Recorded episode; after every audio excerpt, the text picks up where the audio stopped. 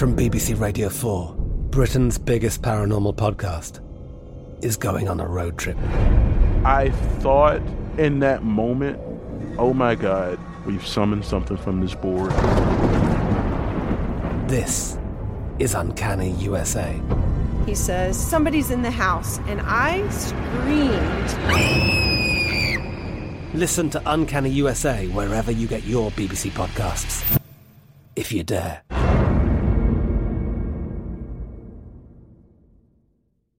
Xfinity has free premium networks for everyone this month, no matter what kind of entertainment you love. Addicted to true crime? Catch killer cases and more spine-tingling shows on A&E Crime Central. Crave adventure? Explore Asian action movies on Hi-YAH. Searching for something extreme? Check out skating, snowboarding, and more on Fuel TV Plus, the global home of action sports. And find crowd-pleasing bops on iHeartRadio's Hit Nation playlist. There's new free shows and movies to love every week. Say free this week in your Xfinity voice remote. When you buy Kroger brand products, you feel like you're winning. That's because they offer proven quality at lower than low prices. In fact, we guarantee that you and your family will love how Kroger brand products taste, or you get your money back. So next time you're shopping for the family, look for delicious Kroger brand products because they'll make you all feel like you're winning. Shop now, in store, or online. Kroger, fresh for everyone. The best conversations I have with my colleagues are the ones that happen when no one is looking, when we're not 100% sure yet what to write. Hopefully, having conversations like this can help you figure out your own point of view. That's kind of our job as Washington Post opinions columnists. I'm Charles Lane, Deputy Opinion Editor. And I'm Amanda Ripley, a contributing columnist. We're going to bring you into these conversations on a new podcast called Impromptu. Follow Impromptu now, wherever you listen.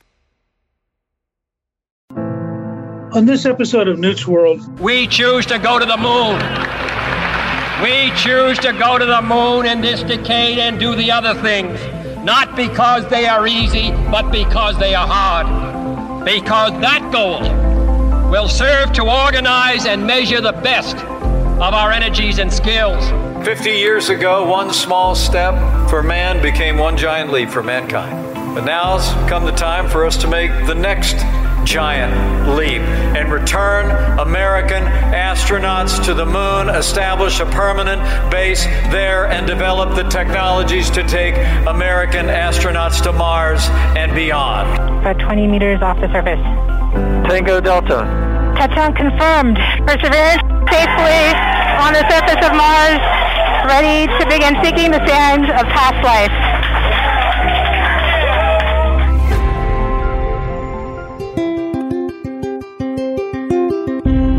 I've been fascinated by space since my earliest childhood when I would read comic books about Martian invasions of Earth.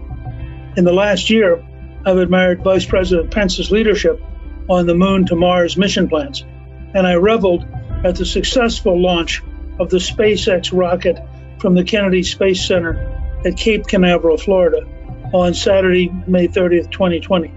So you can imagine my pleasure at welcoming my guest Dr. Adam Steltzner, who is the chief engineer for the Mars 2020 project Perseverance rover at NASA's Jet Propulsion Laboratory in Pasadena, California.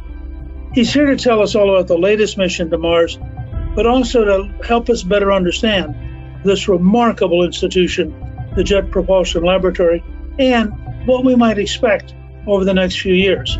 He and I are both fortunate in that we're living at the beginning of the golden age of understanding planets beyond Earth.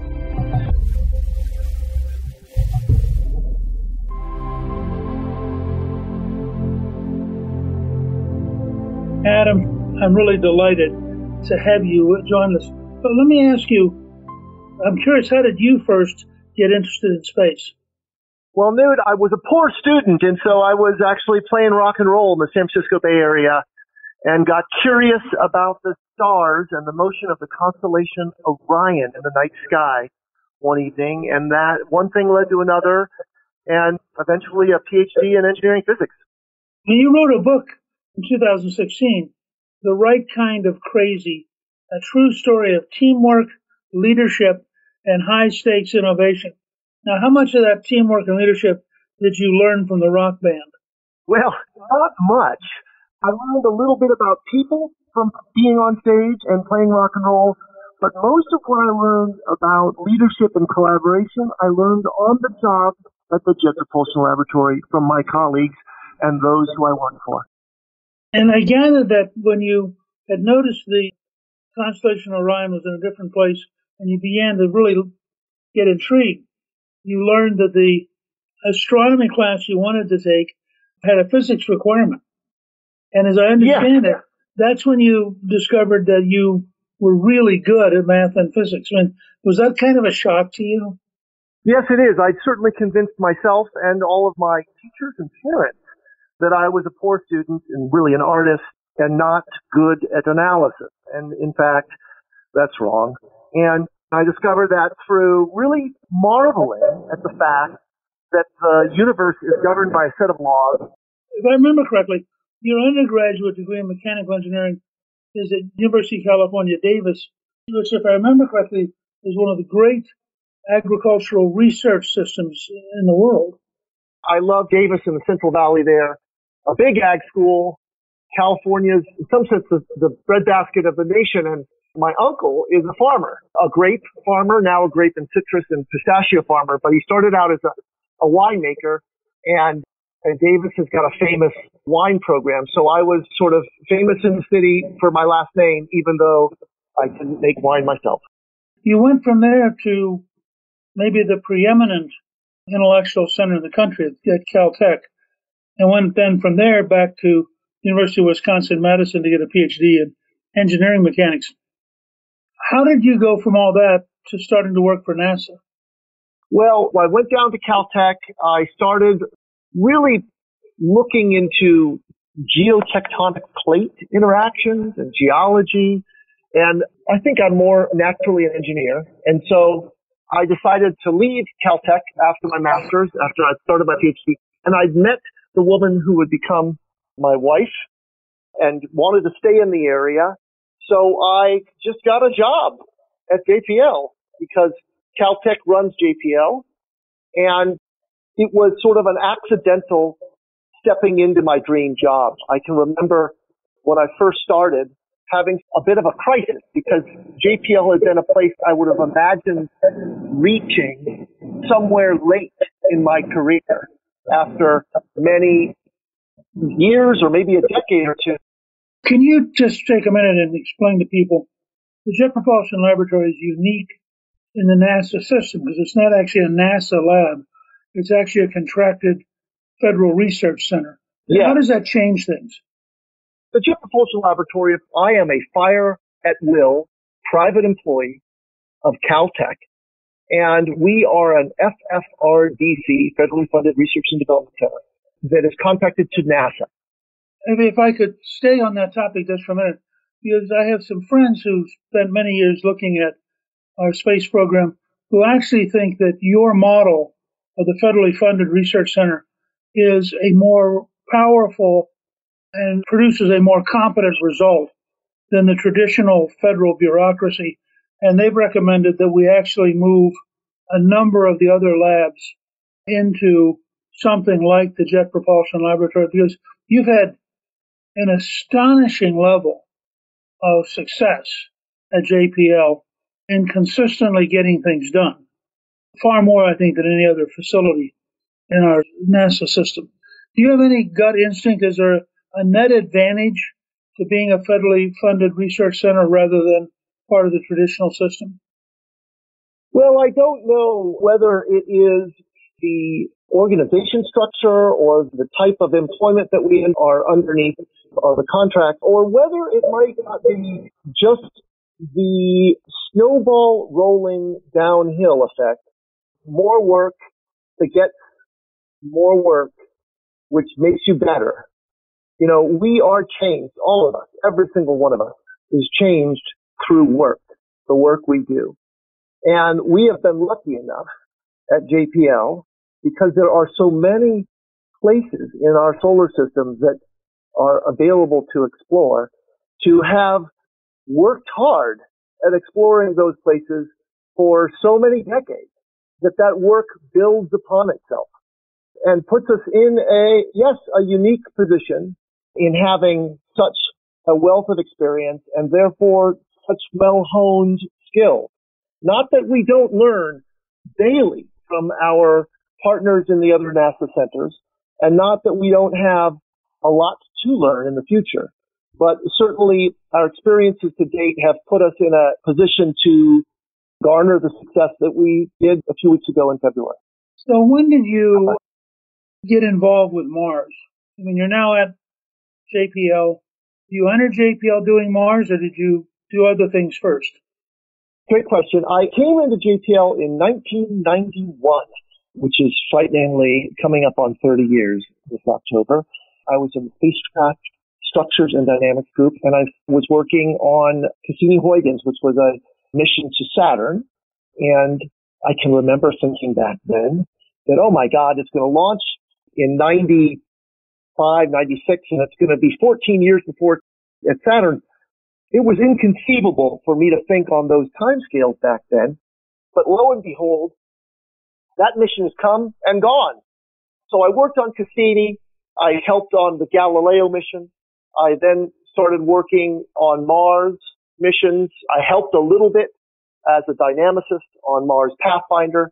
And then I took on larger leadership roles on the Mars exploration rovers, the 2004 landings of the rovers Spirit and Opportunity, solar powered rovers. Important contributors because they taught us that Mars had once been wet, which we know from here on Earth is a big deal because where water is, we find that almost always life springs up. So it opens the question, had Mars ever been alive? And then, of course, I'm the chief engineer for Perseverance now.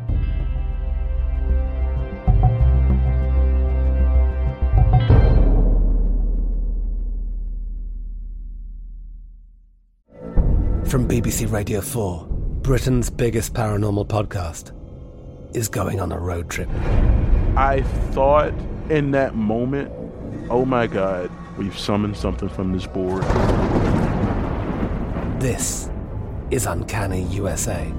He says, Somebody's in the house, and I screamed. Listen to Uncanny USA wherever you get your BBC podcasts, if you dare.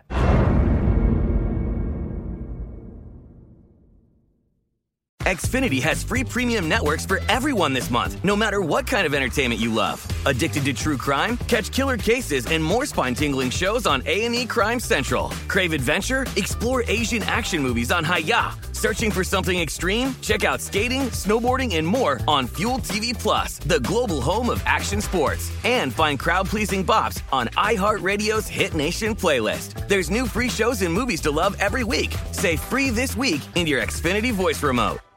Hello, it is Ryan, and we could all use an extra bright spot in our day, couldn't we? Just to make up for things like sitting in traffic, doing the dishes, counting your steps, you know, all the mundane stuff. That is why I'm such a big fan of Chumba Casino. Chumba Casino has all your favorite social casino style games that you can play for free anytime, anywhere with daily bonuses. That should brighten your day a little.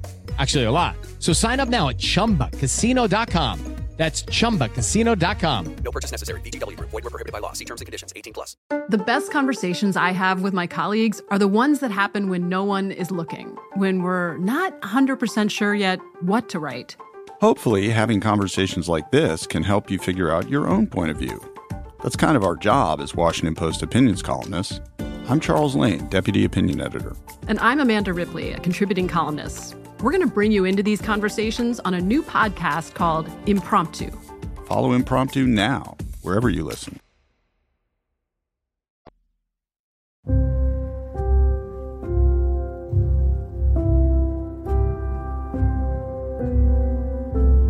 When you launch something like this, how does it feel when it works?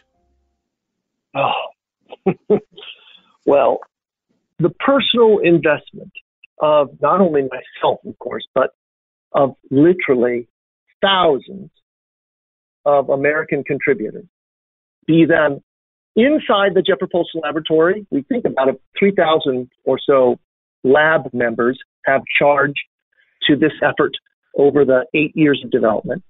but then thousands of others scattered across the nation contribute. And this investment, personal investment, can be all consuming. And when you are successful, it's interesting. It's a strange mix of incredible relief and incredible joy and sadness in that you've been running a race, you've been working with this team for the better part of a decade, and that work has changed. In some sense, that work has stopped. The flavor of the work that you're doing when you're designing and developing and testing and making sure the spacecraft will work, that's done. And you're now into a different kind of work, operating spacecraft with a mostly different team.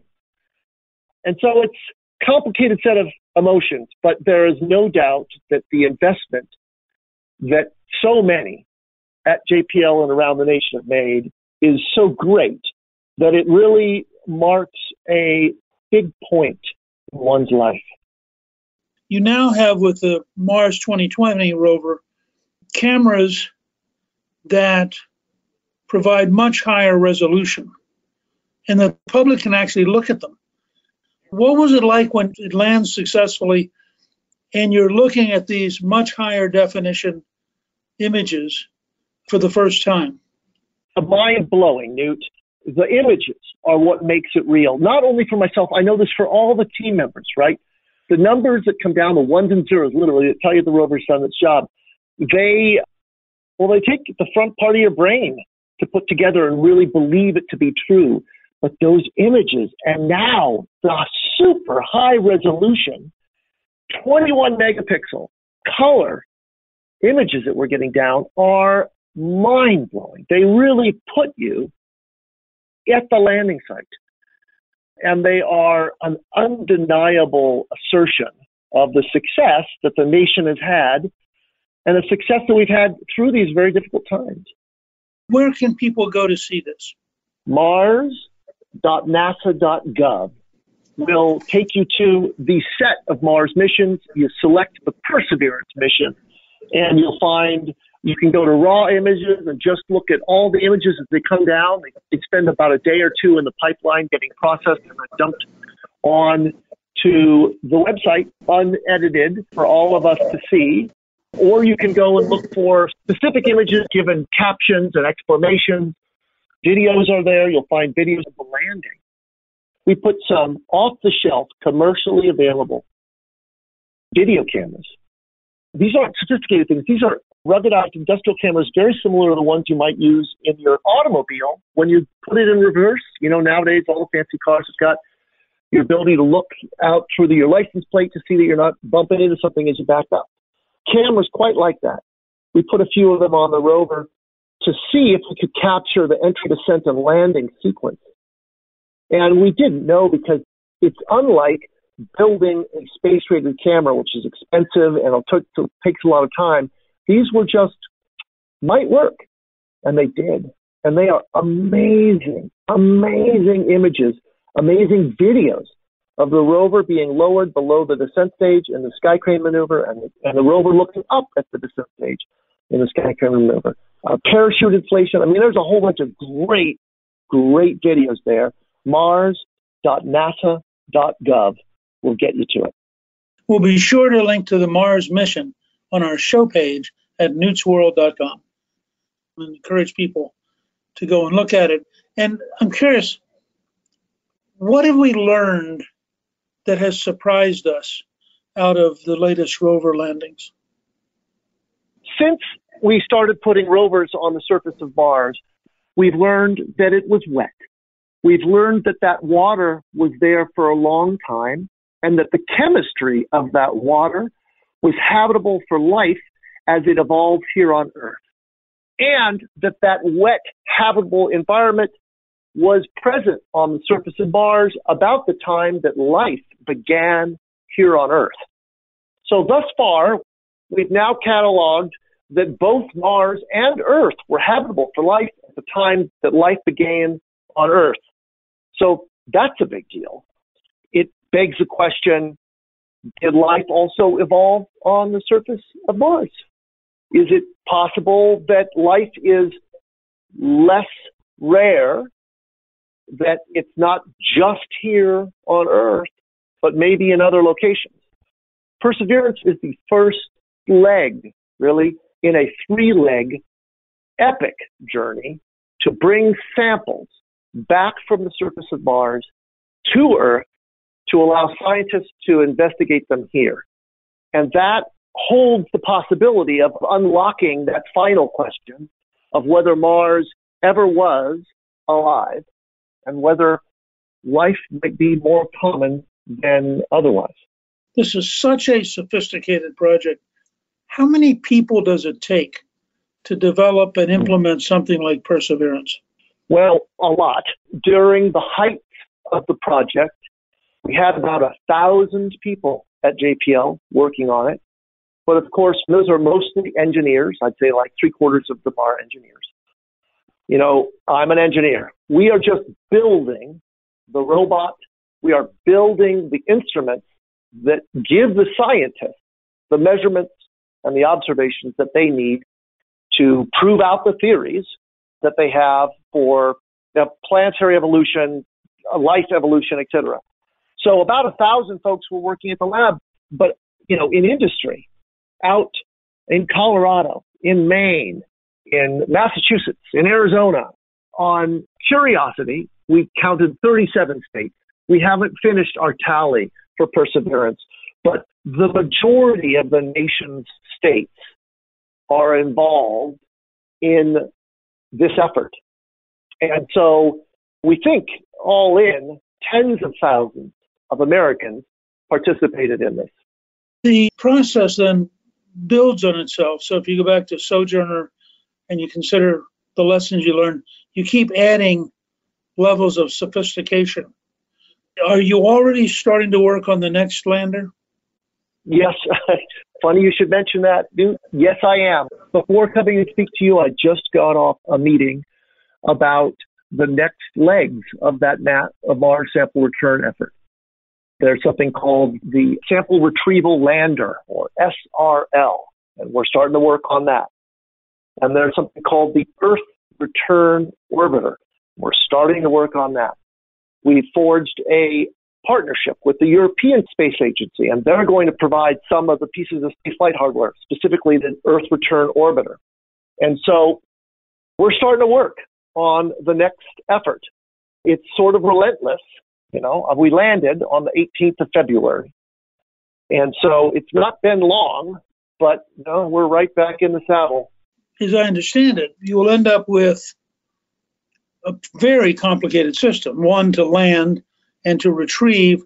Do you then retrieve up to the satellite and then from the satellite send it back to Earth? Now you're really making it as complicated and as exciting as the landers were. This next challenge that you've given yourself, it seems to me, is vastly more complicated. Well, you're right on the money there. It is the greatest robotic challenge that humanity will ever have undertaken. Perseverance, the rover that we just landed in February, will take samples, take a rotary percussive coring drill and take core samples of rocky material from the surface of Mars. It will seal those samples in hypersterile sample tubes for return to Earth. The next mission lands a lander with a rocket on it, a MAV, a Mars Ascent Vehicle. And we put the sample tubes in the top of the MAV in a vessel we call the OSS, orbital sampling container. And we put the sample tubes, at least 20, maybe 30 sample tubes in the top of the OSS. And we launch that. It looks like about the size of maybe a soccer ball or a basketball. That gets launched into orbit. And then it's retrieved from orbit by this orbiting spacecraft called the Earth Return Orbiter and a piece of equipment on it called the Capture and Containment and Return System made by Goddard Space Flight System and the Langley Research Center and the Ames Research Center together, all managed out of JPL. That collects this batch of samples, flies it back to Earth. We put that basketball shaped piece in a Earth return capsule and then land it onto the surface of ancient Lake Bonneville in Utah at the Utah Test and Training Range uh, outside Salt Lake City. What year do you think this will happen? Well, we're trying to keep the initiative, and we'd like to try and get them back, if we can, before the turn of the next decade. At the earliest, it might be 29. At the latest, it would be in the early 30s, 31, maybe 32. So about 10 years from now, anywhere from 8 to 10 or 12 years from now.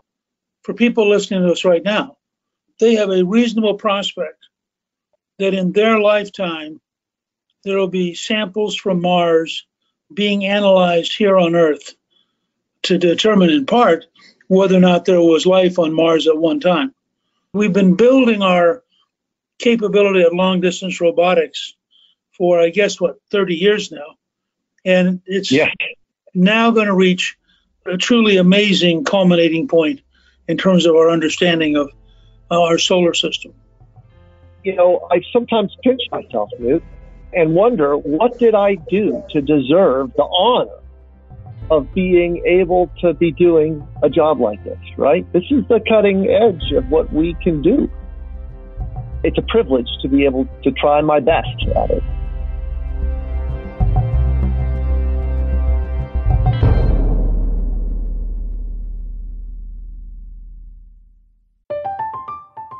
I'm Katya Adler, host of The Global Story. Over the last 25 years, I've covered conflicts in the Middle East, political and economic crises in Europe, drug cartels in Mexico. Now I'm covering the stories behind the news all over the world in conversation with those who break it. Join me Monday to Friday to find out what's happening, why, and what it all means. Follow the global story from the BBC wherever you listen to podcasts. Xfinity has free premium networks for everyone this month, no matter what kind of entertainment you love. Addicted to true crime? Catch killer cases and more spine-tingling shows on A&E Crime Central. Crave adventure? Explore Asian action movies on Hi-YAH. Searching for something extreme? Check out skating, snowboarding, and more on Fuel TV Plus, the global home of action sports. And find crowd-pleasing bops on iHeartRadio's Hit Nation playlist. There's new free shows and movies to love every week. Say free this week in your Xfinity voice remote. It's time for today's Lucky Land horoscope with Victoria Cash. Life's gotten mundane, so shake up the daily routine and be adventurous with a trip to Lucky Land. You know what they say your chance to win starts with a spin. So go to luckylandslots.com to play over 100 social casino style games for free for your chance to redeem some serious prizes. Get lucky today at LuckyLandSlots.com. Available to players in the U.S., excluding Washington and Michigan. No purchase necessary. VGW Group. Void where prohibited by law. 18 plus. Terms and conditions apply. The 2024 presidential campaign features two candidates who are very well known to Americans. And yet, there's complexity at every turn. Criminal trials for one of those candidates. Young voters who are angry. The Campaign Moment podcast from the Washington Post gives you what matters. I'm Aaron Blake, and I'm covering my 10th election cycle. My colleagues and I have insights that you won't find anywhere else. So follow the campaign moment right now, wherever you're listening.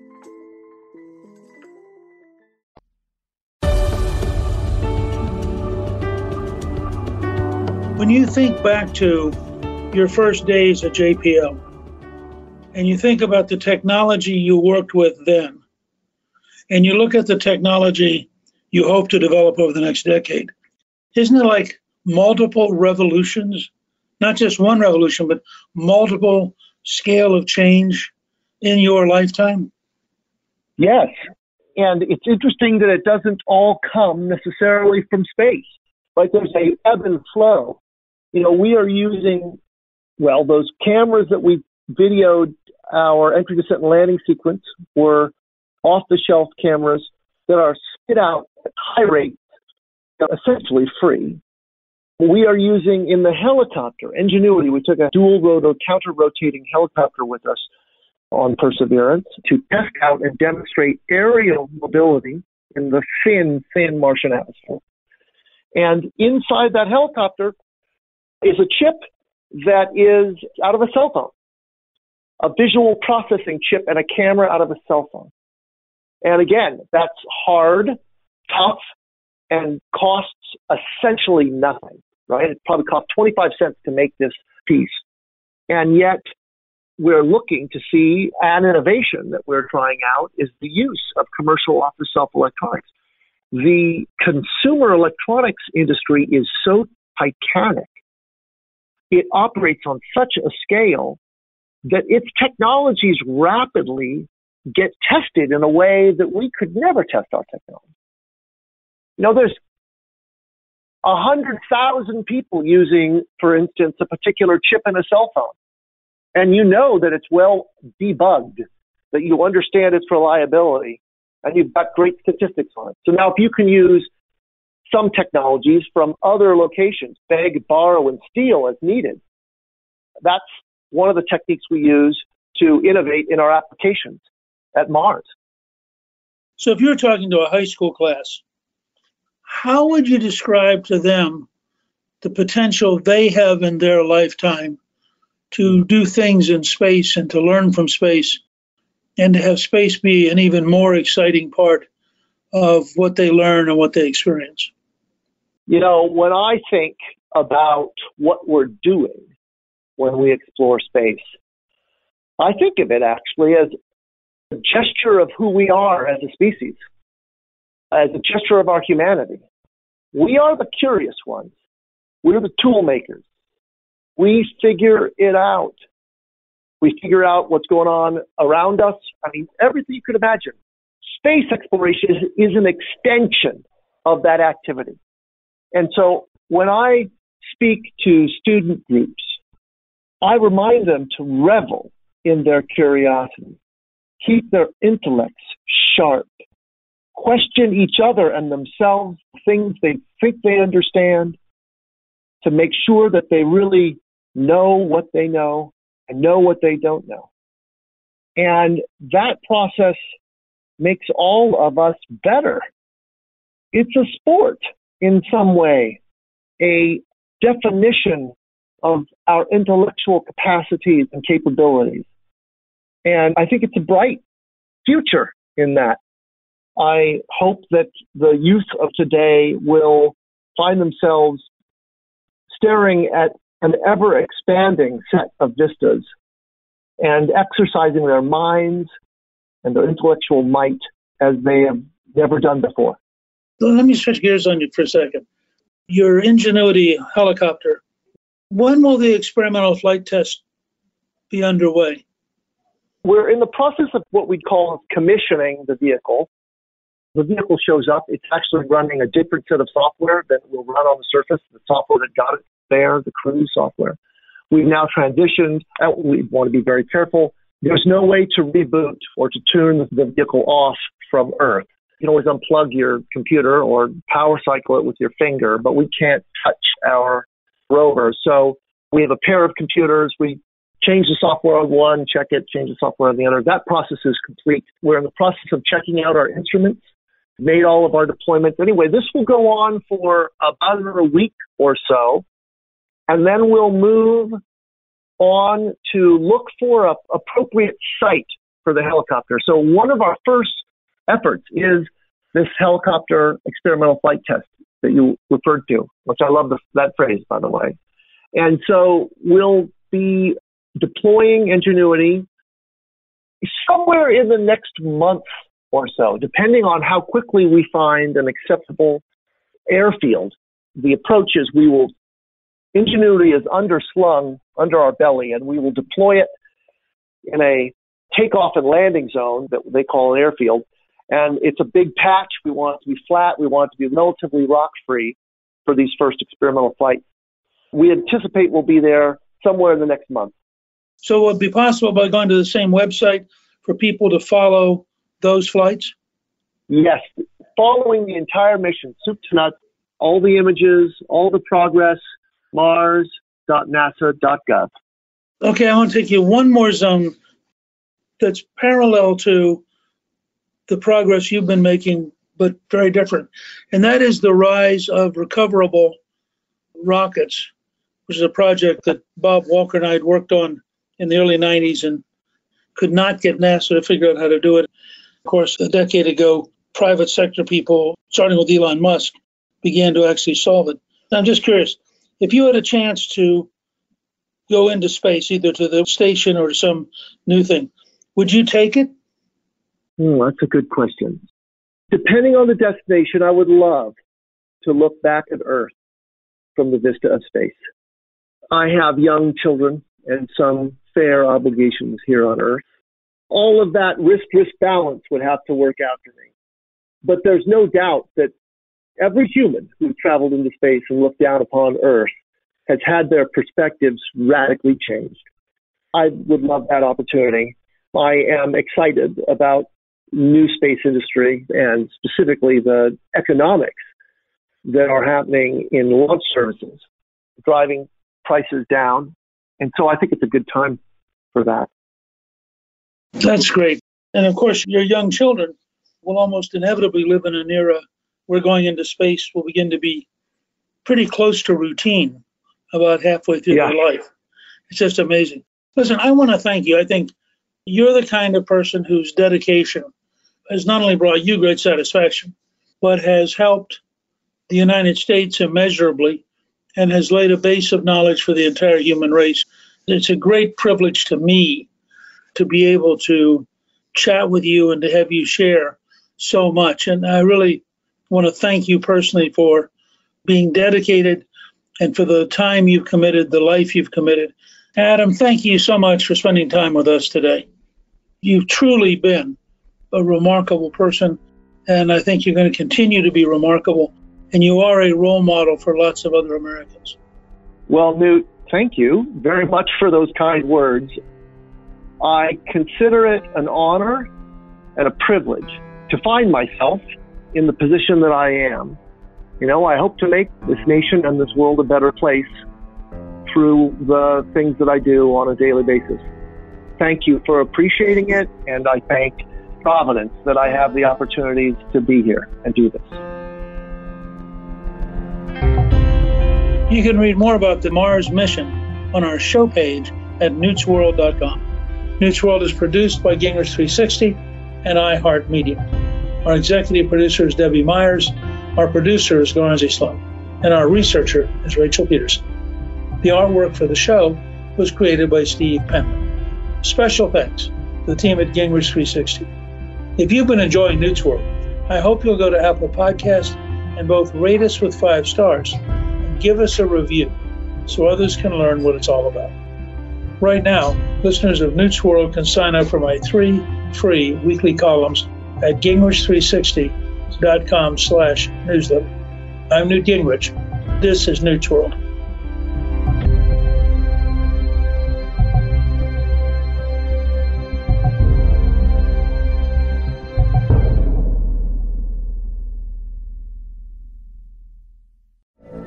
From BBC Radio 4, Britain's biggest paranormal podcast is going on a road trip. I thought in that moment, oh my God, we've summoned something from this board. This is Uncanny USA. He says, Somebody's in the house, and I screamed. Listen to Uncanny USA wherever you get your BBC podcasts, if you dare.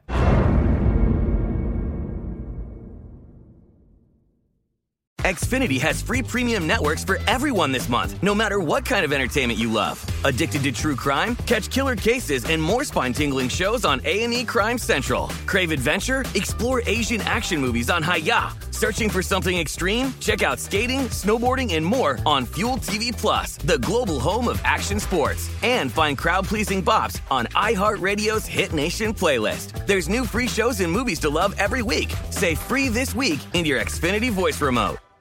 Xumo Play is your destination for endless entertainment. With a diverse lineup of 350 plus live channels, movies, and full TV series, you'll easily find something to watch right away. And the best part? It's all free. Love music? Get lost in the 90s with iHeart 90s, dance away with hip hop beats, and more on the iHeartRadio music channels. No logins, no signups, no accounts, no hassle. So what are you waiting for? Start streaming at play.xumo.com or download from the app and Google Play stores today. All you can stream with Xumo Play.